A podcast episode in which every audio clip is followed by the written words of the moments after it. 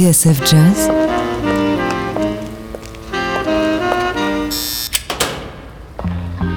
Dans les coulisses de la grande histoire du jazz.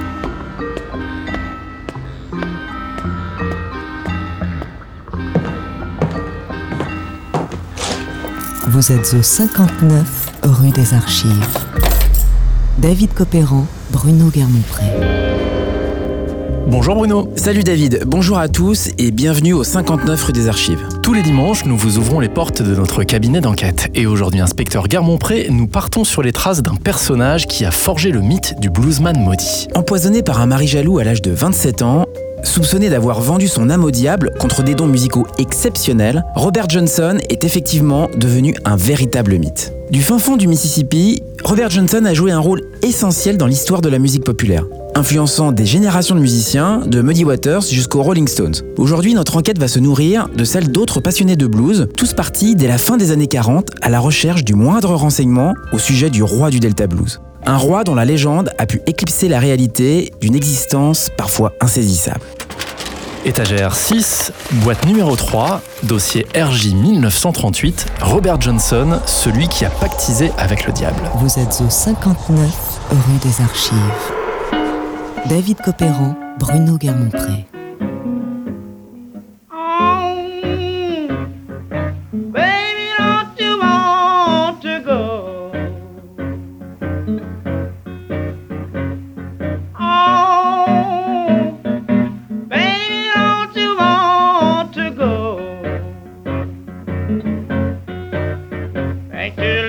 California, my sweet home, Chicago.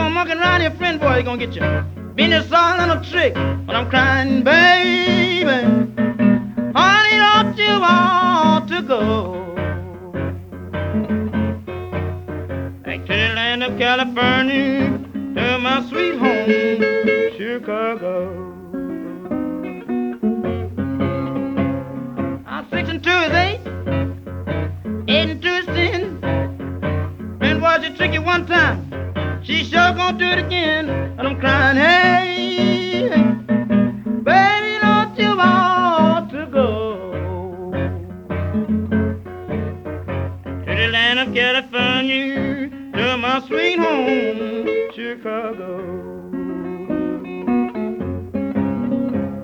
I'm going to California, from to the Mount Somebody will tell me that you need my help someday, crying. Hey,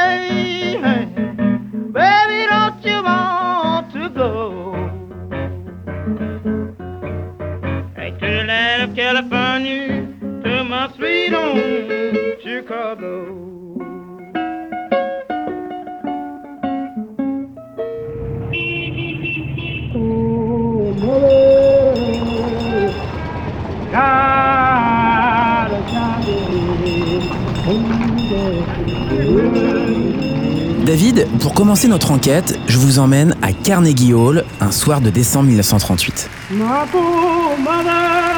Hmm, je crois connaître la raison de ce voyage dans le temps, inspecteur Guermont-Pré. Vous nous proposez d'assister au concert From Spiritual to Swing, une soirée organisée par le grand producteur John Hammond, c'est ça? Ah, on ne peut rien vous cacher, David.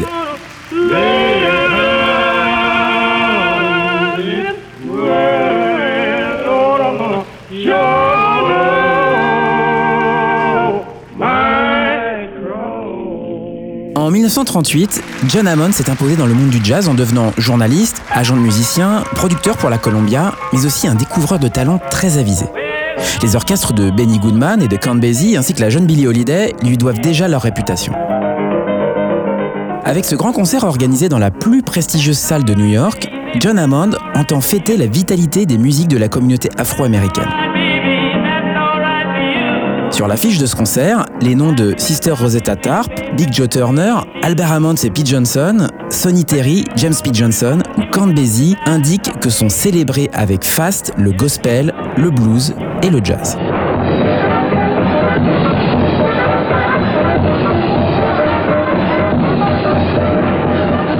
Et au milieu de tous ces noms, on peut lire celui de Robert Johnson. En effet, David, la réputation du bluesman Robert Johnson est parvenue jusqu'aux oreilles expertes de John Hammond. Mais le musicien ne pourra jamais se rendre dans ce temple de la musique américaine. Peu de temps après s'être mis sur sa trace, John Hammond apprend que Robert Johnson vient d'être assassiné. Son remplaçant sur la scène du Carnegie Hall sera Big Bill Brandy.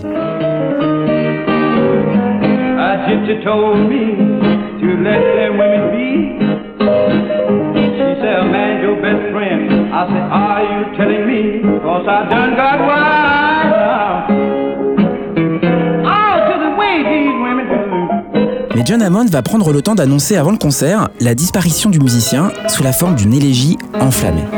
En hommage, le producteur va même diffuser deux enregistrements du guitariste, Walking Blues et Preaching Blues. Un hommage qui ne va pas passer inaperçu. On peut même dire que cet éloge posthume va créer un intérêt sporadique mais réel chez les collectionneurs de blues et de jazz. Alors que la musique de ces maîtres ne redeviendra accessible au plus grand nombre qu'à partir du revival des années 60, celle de Robert Johnson ne disparaîtra pas complètement et va même continuer à interroger les amateurs, musiciens et autres musicologues. D'ailleurs, vous nous aviez raconté comment l'ethnomusicologue Alan Lomax avait découvert un certain McKinley Morganfield, plus tard connu sous le nom de Muddy Waters, après s'être mis à la recherche de Robert Johnson, dont la disparition était encore auréolée d'un grand mystère. Votre mémoire est excellente, mon cher David. Le mystère sur les circonstances de la disparition de Robert Johnson ne sera en effet levé qu'au tout début des années 70 avec l'authentification du décès au 16 août 1938 à Greenwood, dans le Mississippi. Mac McCormick, un folkloriste de Houston, publiera en 1976 un livre intitulé Biography of a Phantom, qui rassemblera bien des informations sur la vie du guitariste, toutes étayées par les témoignages des membres de la famille qu'il a retrouvés un à un. Un autre témoin va s'avérer indispensable à la redécouverte de l'œuvre de Robert Johnson, et c'est un musicien.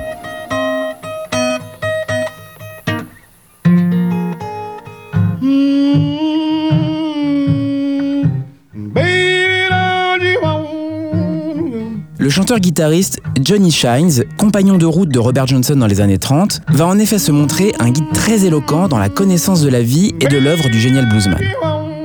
Idem pour Robert Lockwood Jr., beau-fils de Johnson et en un sens son plus proche disciple musical.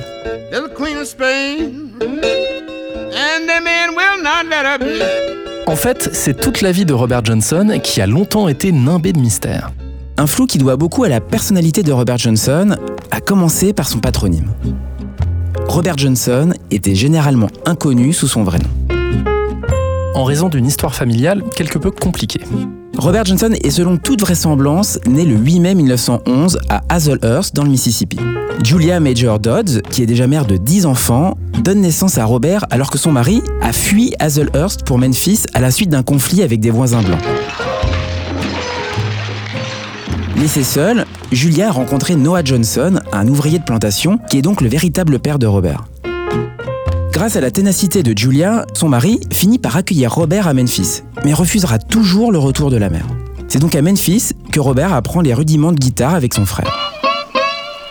Sa mère s'étant remariée avec un certain Willie Dusty Willis, Robert Leroy Dodds Spencer, puisque ce sont les noms qu'il résume, la rejoint dans la région de Robinsonville, dans le delta du Mississippi.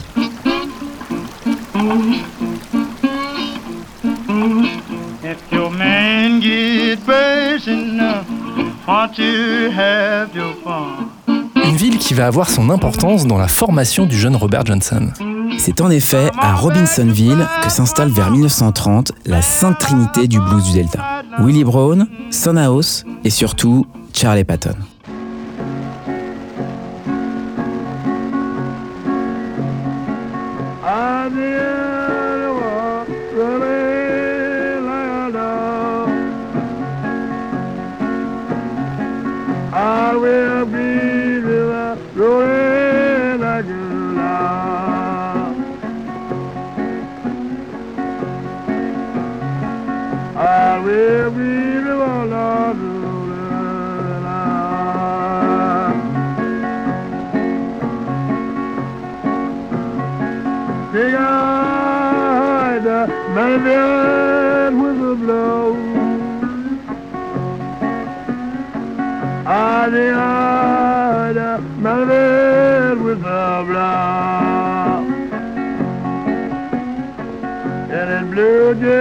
Like my baby getting on. I'm going wild till I'm crawling down. I'm going wild till I'm crawling down. I'm going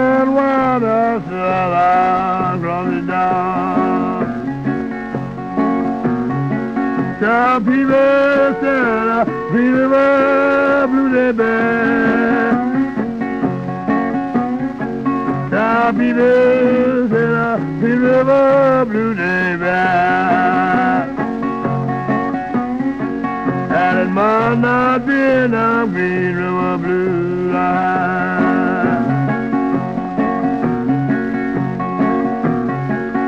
Was late one night, everything was still.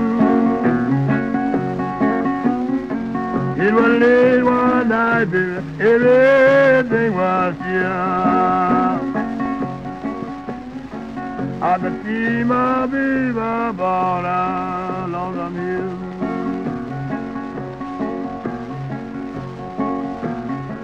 Hello,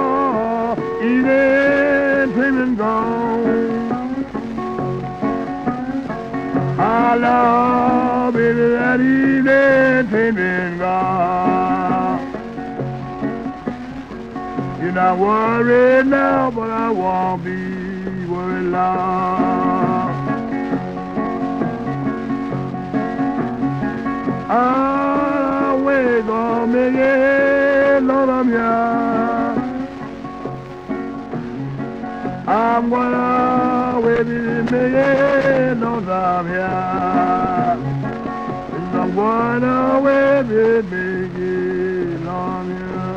Robert Johnson, celui qui a pactisé avec le diable. Vous êtes au 59 rue des Archives. David Copéran, Bruno Guermont-Pré. Aujourd'hui, dans 59 rue des Archives, on revient sur la figure mythique et pourtant bien réelle du bluesman Robert Johnson.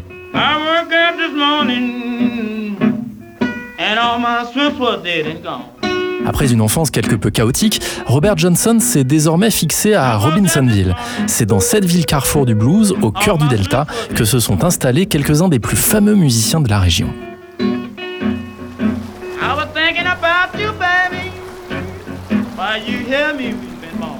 Le delta dont il est question ici n'est pas celui de l'embouchure du fleuve Mississippi, qui se jette dans le golfe du Mexique au sud de la Nouvelle-Orléans. Il s'agit en fait d'un petit triangle isocèle bordé par le Mississippi et la rivière Yazoo. Au milieu passe la célèbre Highway 61 qui emmène les émigrants vers le nord. Ce bout de terre, désespérément plat et triste, est irrigué par un fleuve dont les méandres débordent souvent et offrent à la culture dominante du coton une irrigation vitale. La population, essentiellement noire, vit dans les plantations selon les règles très dures de la ségrégation que la fin de l'esclavage n'a pas vraiment adouci.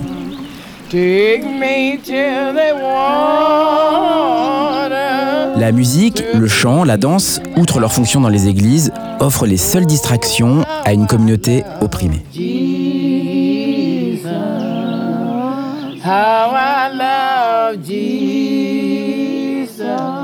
un homme incarne à merveille la musique qui s'élabore dans cette région. Oui, et c'est Charlie Patton.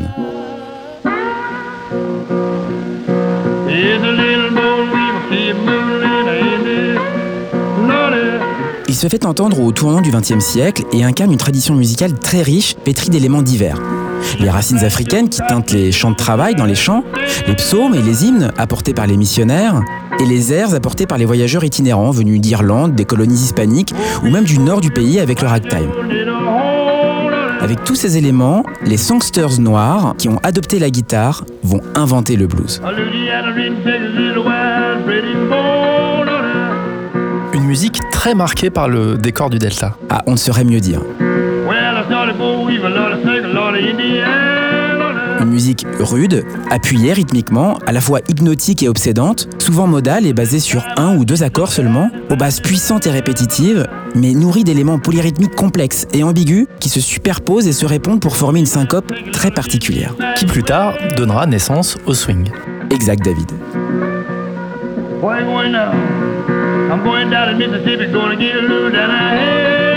Et le blues aurait pu euh, demeurer une musique ethnique si l'industrie du disque ne s'était manifestée à temps pour en tirer profit.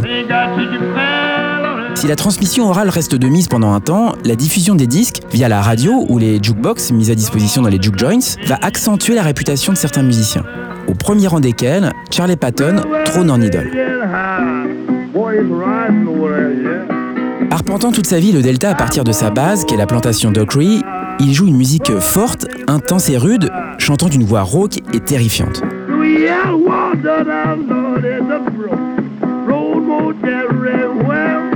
Il s'accompagne d'un jeu de guitare puissant au rythme martelé par des frappes sur la caisse de l'instrument et aux effets accentués par l'utilisation du bottleneck. Ce goulot de bouteille enfilé sur le petit doigt qui permet les glissandos sur le manche de la guitare.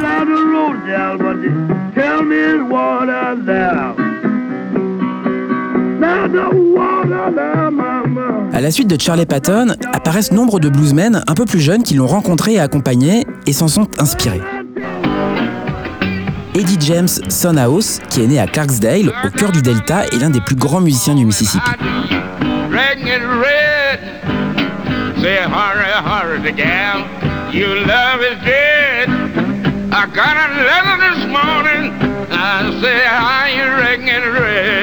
Son style intense et profond s'appuie sur un jeu similaire à Charlie Patton avec encore moins d'effets.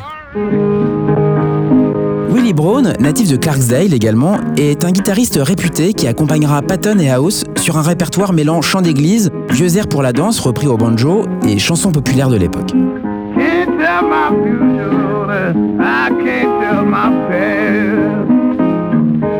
Enfin, Tommy Johnson est une autre figure marquante de la région, bien que localisée un peu plus au sud autour de Crystal Springs.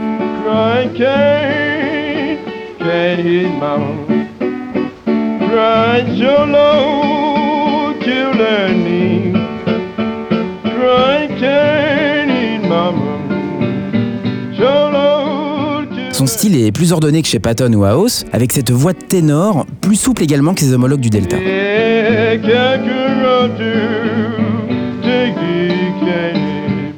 Les disques de Tommy Johnson seront souvent parmi les plus vendeurs dans les classements de Race Records.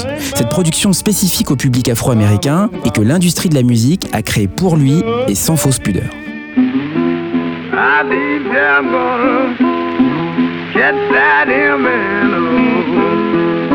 Inspecteur, c'est dans cette effervescence que se forme donc le jeune Robert Johnson. Le jeune Johnson rencontre Willie Brown, installé comme lui à Robinsonville, qui lui enseigne des rudiments.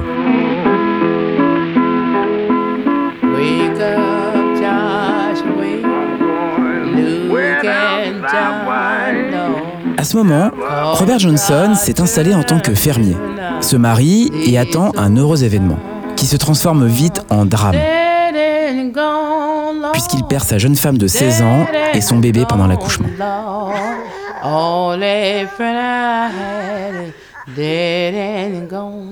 Quelques semaines plus tard, Son House débarque en ville.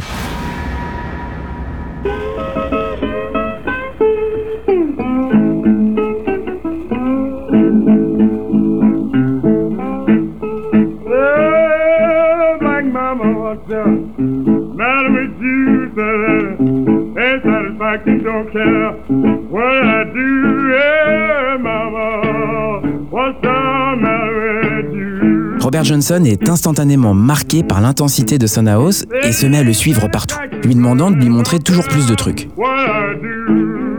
Mais Johnson est tellement mauvais guitariste que Son House ne supporte plus quand il joue devant lui, comme il s'en souviendra des années plus tard. On jouait tous dans les balles du samedi soir, et il y avait ce gamin qui traînait dans le coin. C'était Robert Johnson.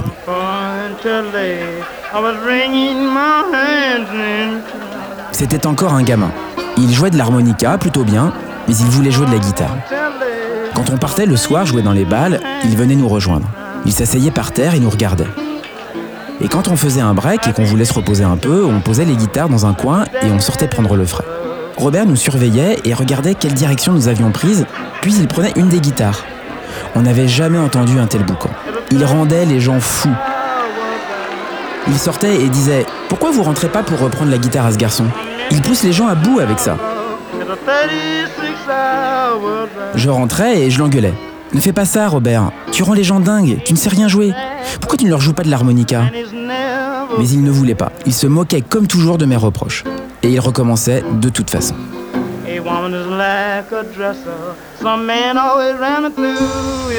Et c'est précisément là que la vie de Robert Johnson bascule. Probablement lassé du peu de cas que font de lui les musiciens qu'il s'est choisi pour mettre, Robert Johnson quitte Robinsonville et rentre à Hazelhurst, sa ville natale, située à 65 km au sud de Jackson, non loin du fief de Tommy Johnson, Crystal Springs. Il se marie une deuxième fois en 1931 et s'enfonce régulièrement dans le delta.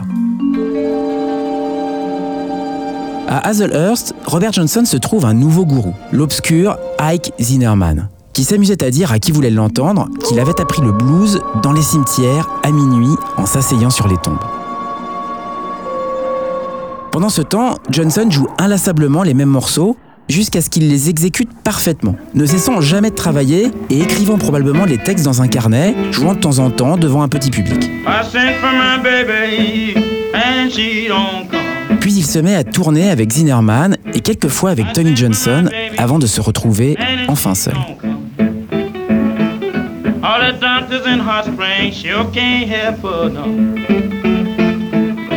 And if she gets unruly, things she don't want gets unruly and things she don't want to. Take my 3229, cut her hair in two. Mais il finit par revenir à Robinsonville où Willie Brown et Son House ne vont pas en croire leurs oreilles. Et c'est Son House, une fois de plus, qu'il raconte lui-même.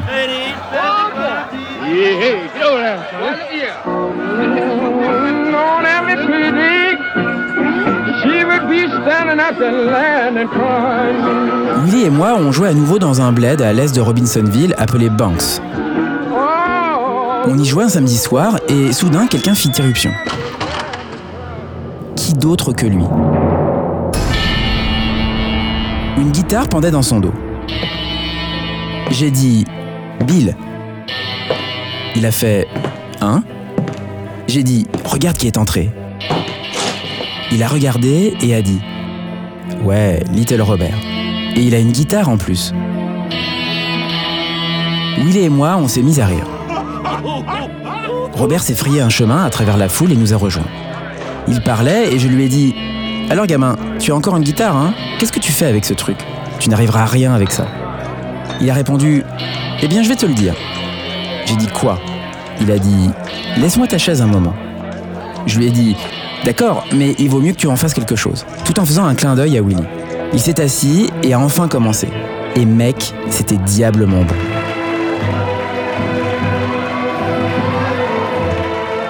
À la fin, on avait tous la bouche ouverte. J'ai dit Eh bien, il est pas rapide, il est déjà parti.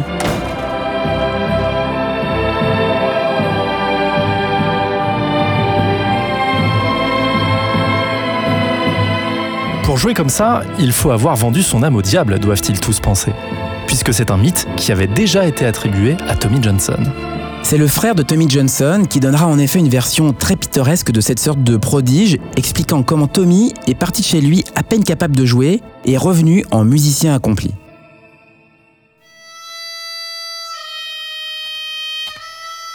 Il disait s'être vendu au diable.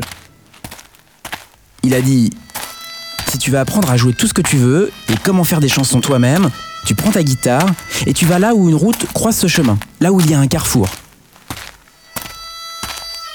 Va là-bas, sois sûr d'y être avant minuit et tu sauras que c'est le bon endroit. Tu as ta guitare et là tu joues un de tes morceaux. Un grand mec noir viendra, prendra ta guitare et l'accordera. Puis il jouera un morceau et te le rendra. C'est ainsi que j'ai appris à jouer tout ce que je veux.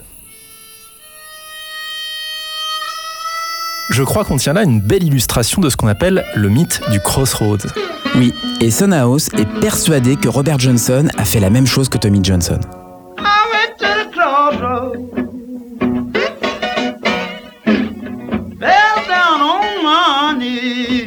C'est à ce moment précis que notre héros entame sa vie d'itinérance et de musicien professionnel. Went to the crossroads. Fell down on my knees.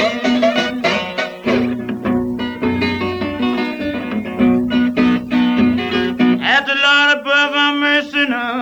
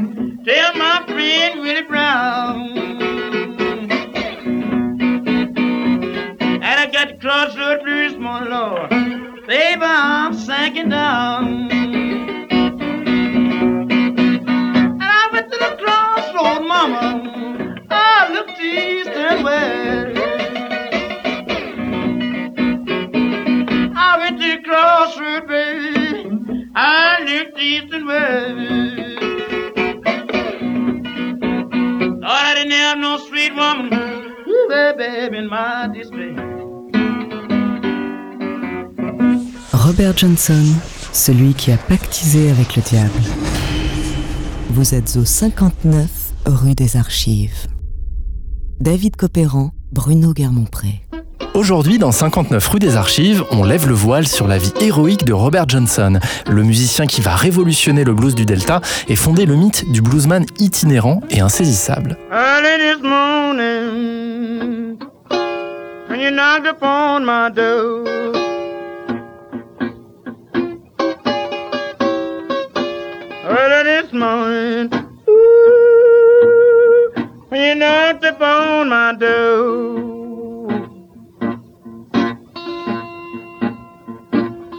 And I said, hello, Satan.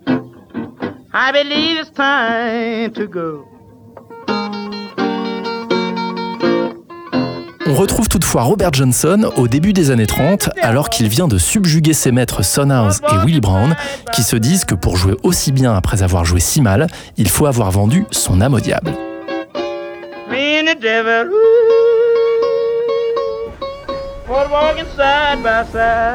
Robert Johnson laisse les deux musiciens à leur étonnement et entame de longues pérégrinations dans la région.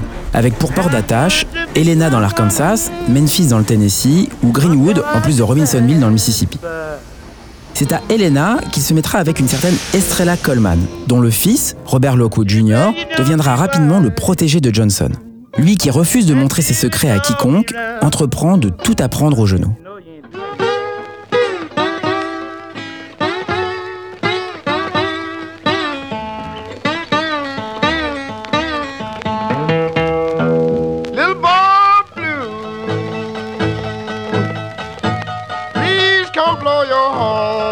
Helena, c'est une ville importante pour le blues. Effectivement, c'est là que jouent régulièrement Sonny Boy Williamson, deuxième du nom, Howlin' Wolf, Elmore James, Robert Nighthawk ou Johnny Shines.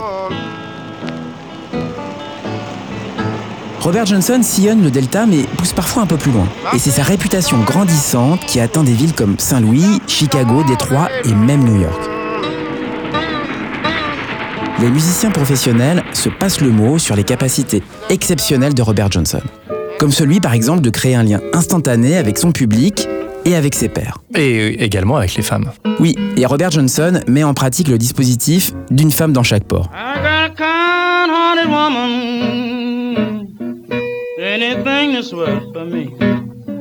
Johnny Shines a commenté cette manière de faire.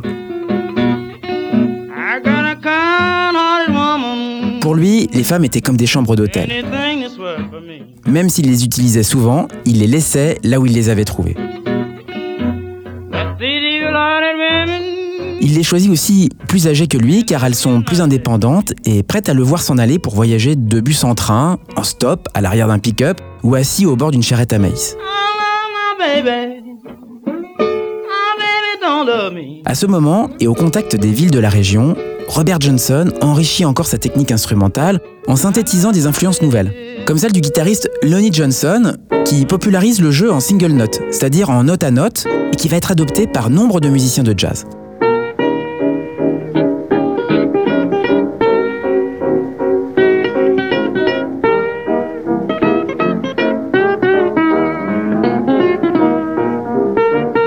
Pianiste Leroy Carr est alors extrêmement populaire, notamment grâce à son association avec le guitariste Scrapper Blackwell, sur le titre How Long, How Long Blues, qui se révèle être un tube fréquemment demandé par le public.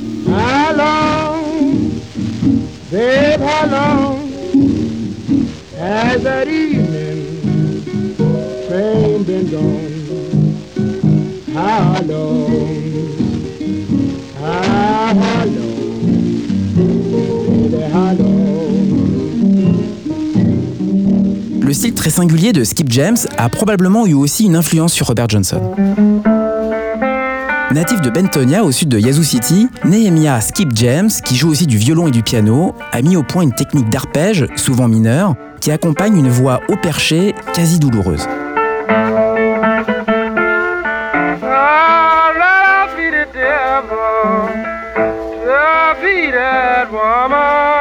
Les phases qu'il enregistre pour Paramount en 1931 auront un très petit public, mais on retrouve une parenté avec le jeu de Robert Johnson, notamment sur ce Devo God My Woman.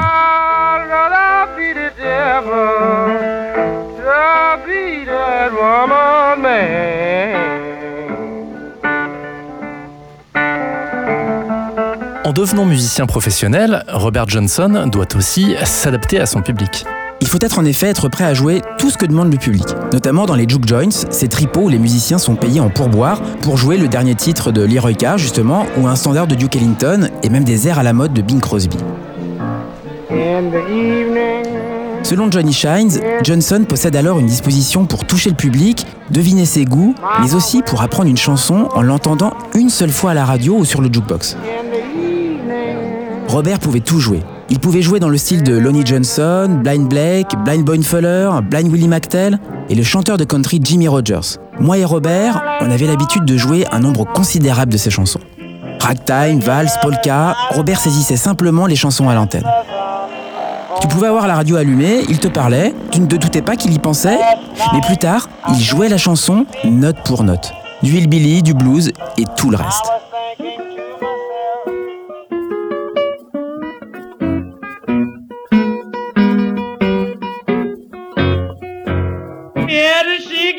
Phonograph, and it won't sail on somewhere. Yeah, that she got a phonograph, but it won't sail on somewhere. What evil have I done? What evil has the poor girl done? Mode de vie de Robert Johnson est aussi assez typique de ces musiciens qui choisissent de se mettre en marge d'une société qui ne fait pas de cadeaux. Robert Johnson comme Johnny Shines, Robert Lockwood Jr., mais aussi Muddy Waters ou Howlin' Wolf sont des jeunes gens brillants, imaginatifs et qui savent ce qu'ils ne veulent pas. C'est-à-dire ramasser le coton ou exploiter un lopin de terre pour un propriétaire comme leurs parents. L'éducation est inaccessible, la stabilité familiale et économique très fragile. La musique et la poésie qui l'accompagnent donnent un sentiment d'espérance et d'aventure. Johnny Shines décrit bien ce sentiment. Parfois on avait de l'argent, parfois on avait de quoi manger, parfois on avait un endroit où loger, parfois non. Eh bien c'est très excitant. Admettons, tu pars d'ici, tu vas peut-être à 700 ou 800 km et tu ne connais personne. Tout est nouveau pour toi. Tu vois, Robert était le genre de mec que tu pouvais réveiller n'importe quand. Il était prêt à partir.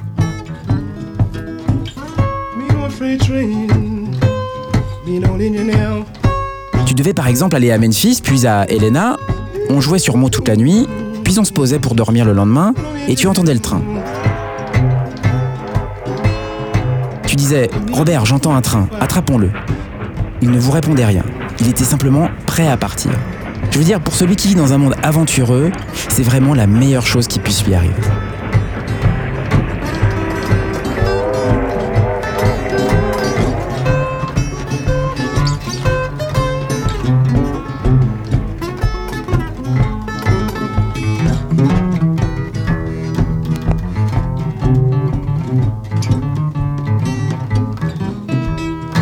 Un mode de vie qui va inspirer et fasciner les beatniks et les hippies quelques années plus tard. Mais au milieu de cette vie nomade, Robert Johnson va avoir une occasion en or de passer à la postérité. Robert Johnson va en effet pouvoir enregistrer des disques. Et cela grâce au même homme qui amena dans un studio Charlie Patton, Son House, Skip James, les Mississippi Shakes, Tommy Johnson et quasiment tous les autres musiciens de blues de la région dignes d'intérêt.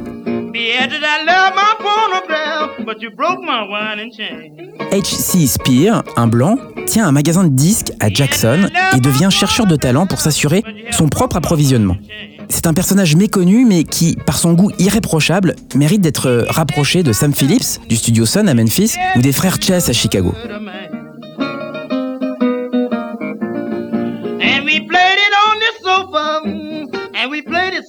Enregistrer un disque à cette époque, c'est à la fois assez facile, mais aussi toute une aventure.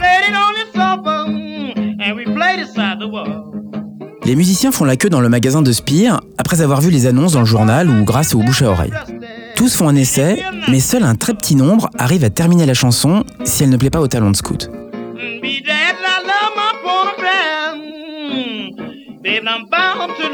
Robert Johnson rencontre Spear durant l'année 1936. Il a alors 25 ou 26 ans.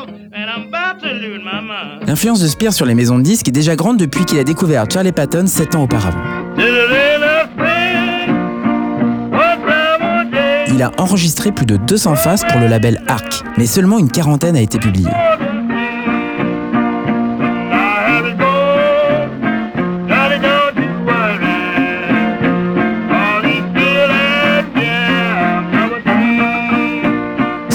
Va transmettre le nom de Robert Johnson à Annie Hurtle, représentant de Arc pour le Mid-South. Quand il l'écoute, il lui offre immédiatement de l'emmener enregistrer à San Antonio en novembre. Une expérience qui va changer non seulement la vie de Robert Johnson, mais surtout le cours de la musique populaire américaine. I'm a steady rolling man. I roll both night and day. I'm a steady rolling man. I roll both night and day.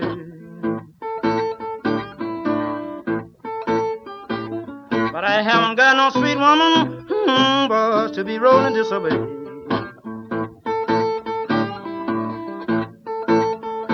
I'm the man that rolls when icicles hanging on the tree.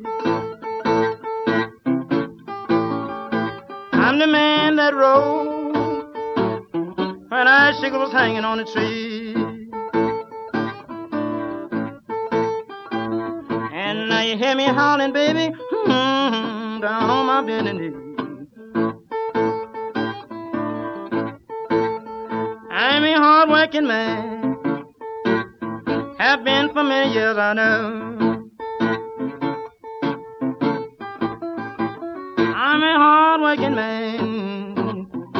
Been for many long years, I know.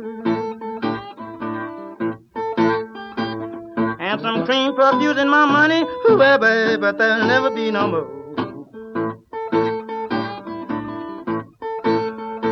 You can't give your sweet woman everything she wants in one time. Ooh, you can't give your sweet woman everything she wants in one time.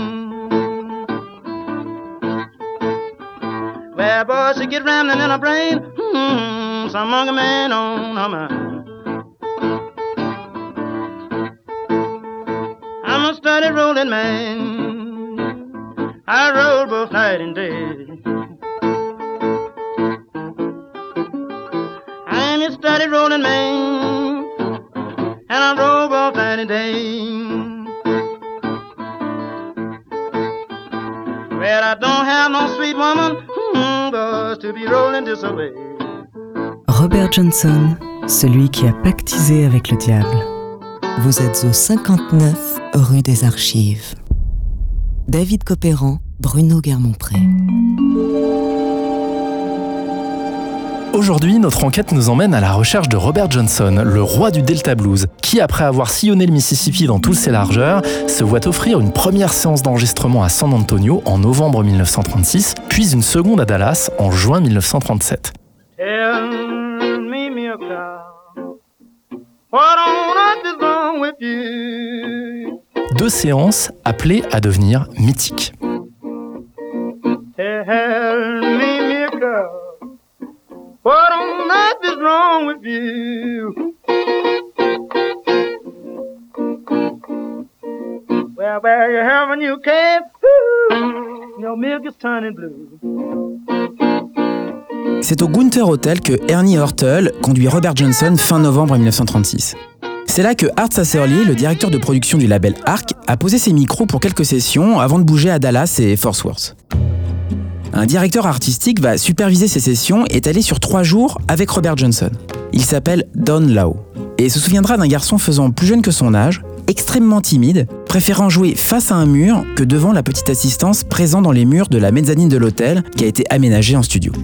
Les rideaux ont été tirés pour empêcher le bruit de la circulation. 16 compositions originales vont être enregistrées entre le 23 et le 27 novembre 1936. Et 16 chefs-d'œuvre?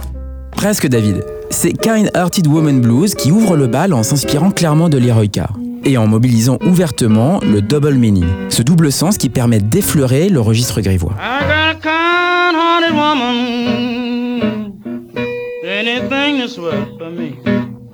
Puis viennent deux titres appelés à devenir des classiques.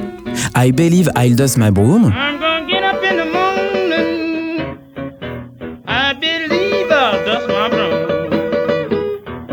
et Sweet Home Chicago, que Johnson a tiré du Old Original Kokomo Blues de Kokomo Arnold.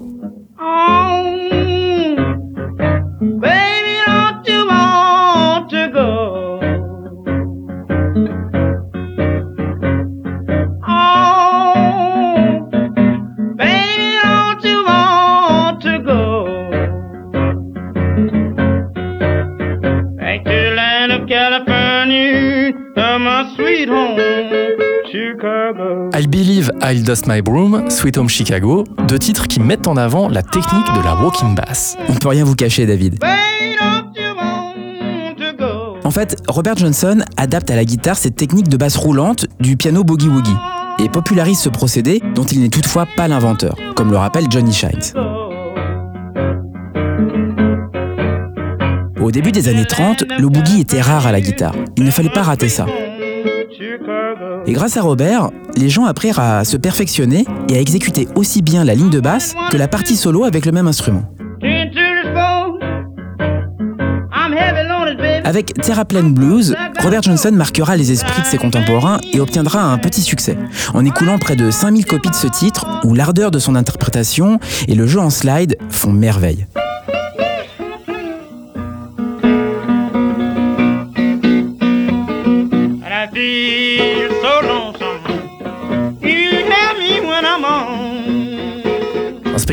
Je sens que nous en arrivons au chef-d'œuvre.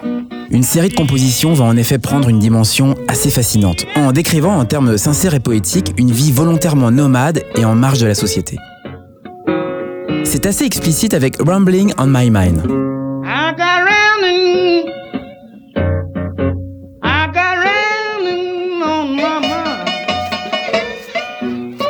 Crossroad Blues est une véritable évocation du pacte avec le diable et de l'incertitude de ce choix de vie.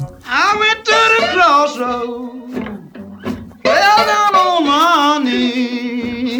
Une dimension métaphorique très puissante prouve que Robert Johnson a agencé soigneusement tous les effets et détails de ce texte. En fait, Inspecteur, chaque chanson développe des thèmes, un récit à la fois métaphorique et littéral, et ça c'est très nouveau par rapport aux floating verses qu'utilisaient Charlie Patton ou Son House.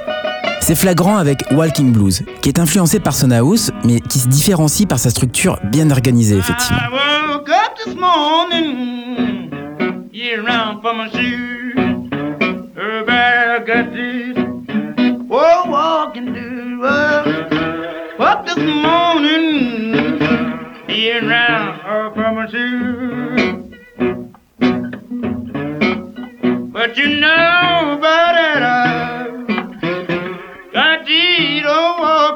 Avec Preaching Blues et surtout Come On In My Kitchen, Robert Johnson atteint deux autres sommets. Il suffit d'écouter le deuxième titre pour se rendre compte du jeu aérien et nerveux, inattendu et construit, appuyé sur une technique qui permet les ruptures de ton, de rythme et d'intensité.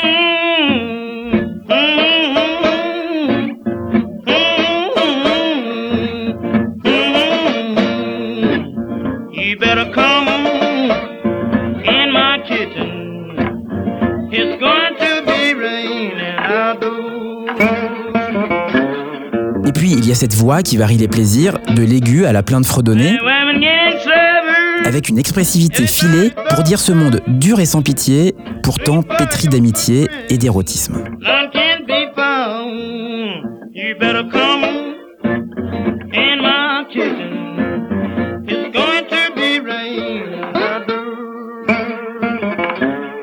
Inspecteur, toutes ces chansons de Robert Johnson sont prises en double. Oui, par sécurité en cas d'endommagement de la matrice originale. Six prises alternatives sont parvenues jusqu'à nous. Si toutes les compositions ne furent pas publiées par le label Vocalion, qui prend finalement en charge la distribution de ces faces, l'impact de l'enregistrement sur la vie et la carrière de Robert Johnson est indubitable. Les jukebox, mais aussi la réputation de ces enregistrements aux yeux des musiciens professionnels, font de Robert Johnson une star de la musique. Il s'empresse alors de visiter sa famille éparpillée dans tout le Mississippi pour gratifier ses membres d'un disque.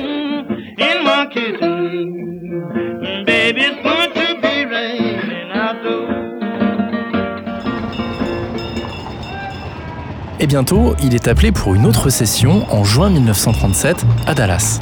Cette fois, le studio de Art Sasserly et Don Lowe s'est installé dans un entrepôt du quartier d'affaires de Dallas. Il faut enregistrer le samedi et le dimanche quand le bruit de la circulation est moins envahissant. L'atmosphère est étouffante et il faut bricoler une climatisation de fortune pour le confort de tous les intervenants qui de toute façon travaillent torse nu. Robert Johnson a de nouveau rassemblé un répertoire original. Mais l'influence de Lonnie Johnson sur des titres tels que Malted Milk est criante. Trying to drive my blues away. Leroy Carr n'est jamais très loin non plus. Effectivement, certains l'ont repéré sur Love in Vain, qui aura une postérité remarquable. And I followed her to the station with my suitcase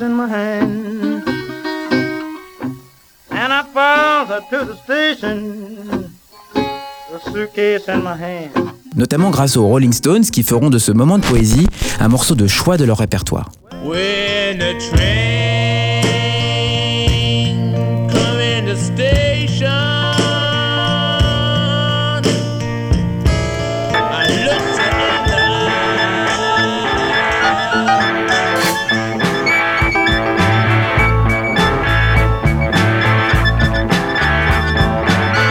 Qui s'approprieront également Stop Breaking Down.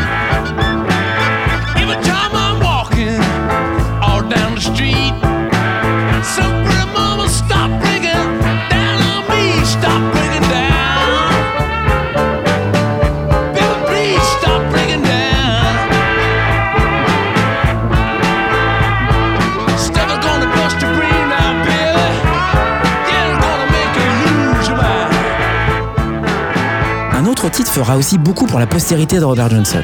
Il s'agit de Traveling Riverside Blues, qui excitera Led Zeppelin pour ses paroles explicites comme celle-ci. You can squeeze my lemon till the juice run down my leg. Ce qui veut dire, inspecteur Tu peux presser mon citron jusqu'à ce que le jus coule le long de ma jambe. I'm going to Rodale, take my rider by my side. But I'm going to Rodale and take my ride by my side. I be gonna bell house all night long, horses on the driver's side. Now you may squeeze my lemon till the juice run down my day. You may squeeze my lemon till the juice run down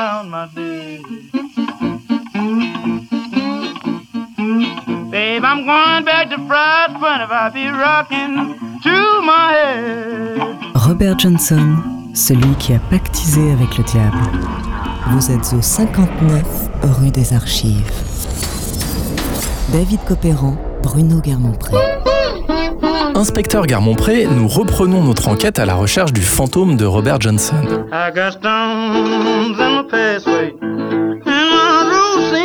I Robert Johnson que nous retrouvons finalement au beau milieu de sa deuxième session d'enregistrement en juin 1937 dans la chaleur de Dallas, Texas. Et oui David, les chefs-d'œuvre ne manquent pas. Comme avec Stones in My Paceway qui ouvre la session. Le titre est joué en slide sur une guitare accordée à l'espagnol. C'est-à-dire qu'à vide, les cordes de l'instrument jouent un accord de sol.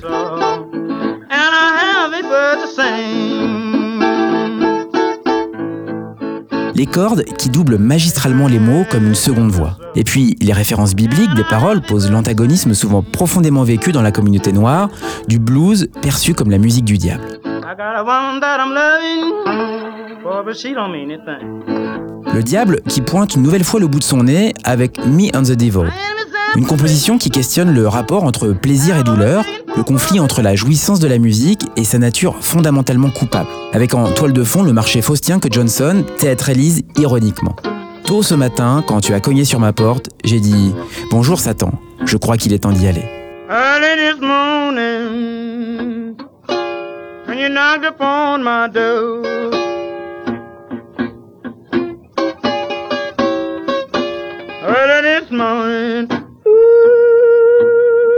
You knocked upon my door.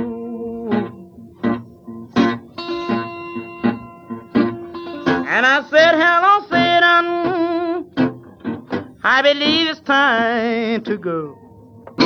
Avec Elle Hand on My Trail, Robert Johnson touche de nouveau au sublime. I got to keep moving. I got to keep moving. Blood On peut rattacher ce sommet à celui de Skip James qu'on a écouté un peu plus tôt dans notre enquête, Devil Got My Woman.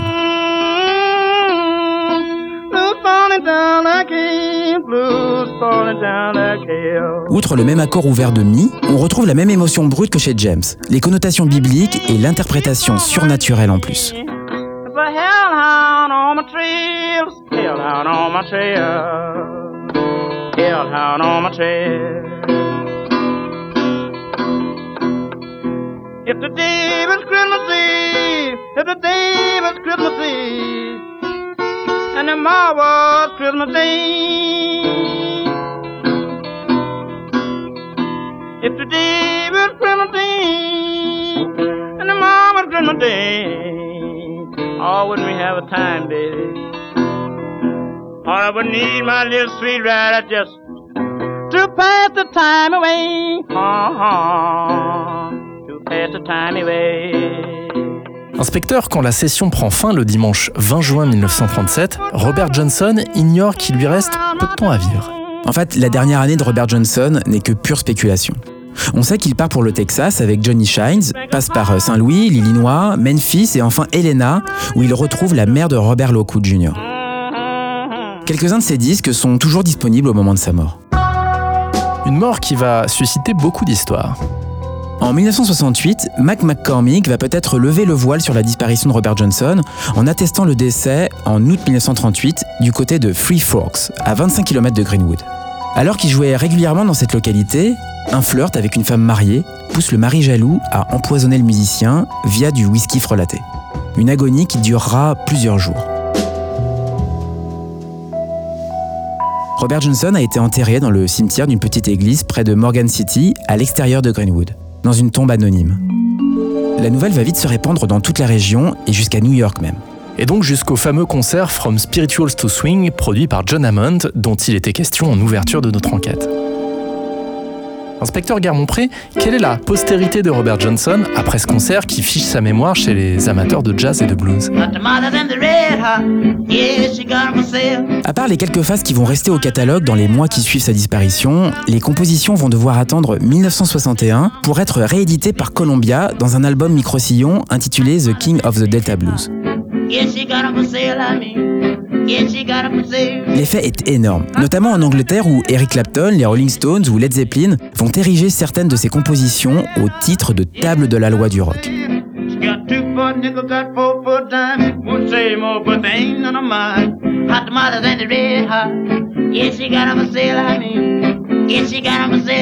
Avant cela, certains auront tout de même entretenu la légende. Johnny Shines et Robert Lockwood perpétueront les avancées stylistiques de Johnson au point de les marier à celles du jazz.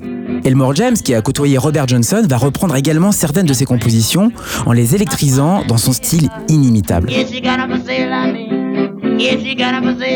Sonny Boy Williamson, Muddy Waters, Honey Boy Edwards ne seront pas en reste dans leurs hommages explicites ou implicites. Mais par le mythe dont il est à l'origine, Robert Johnson aura atteint un statut à nul autre pareil dans l'histoire de la musique populaire. Il n'est qu'à voir les polémiques quand une photo prétendant le représenter fait surface, et génère une multitude de démarches en authentification, toutes plus aléatoires les unes que les autres. Mais comme le dit si bien l'expert Francis Hofstein, la légende ne tiendrait pas sans la qualité d'une musique dont la présence ne doit pas plus au génie de Robert Johnson qu'à son humanité profonde et ordinaire.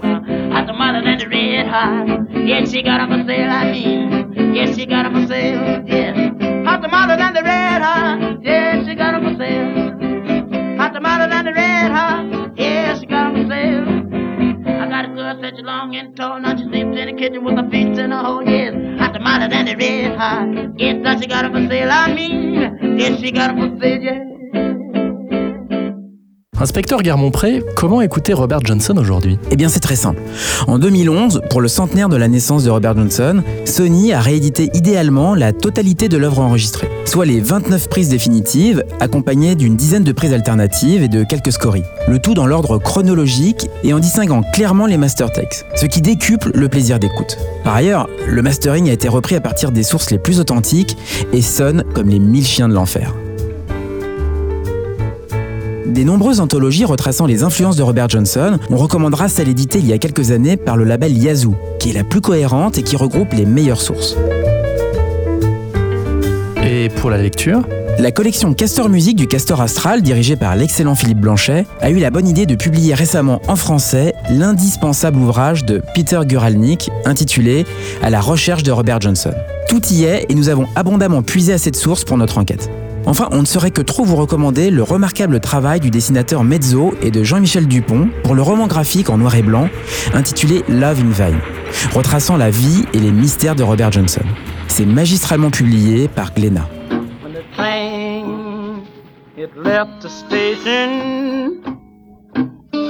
With two lights on behind.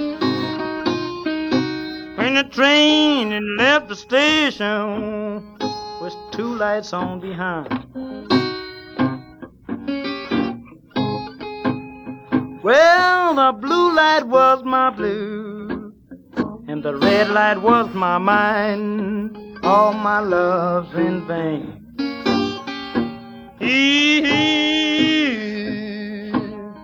Ooh, Willie Mae.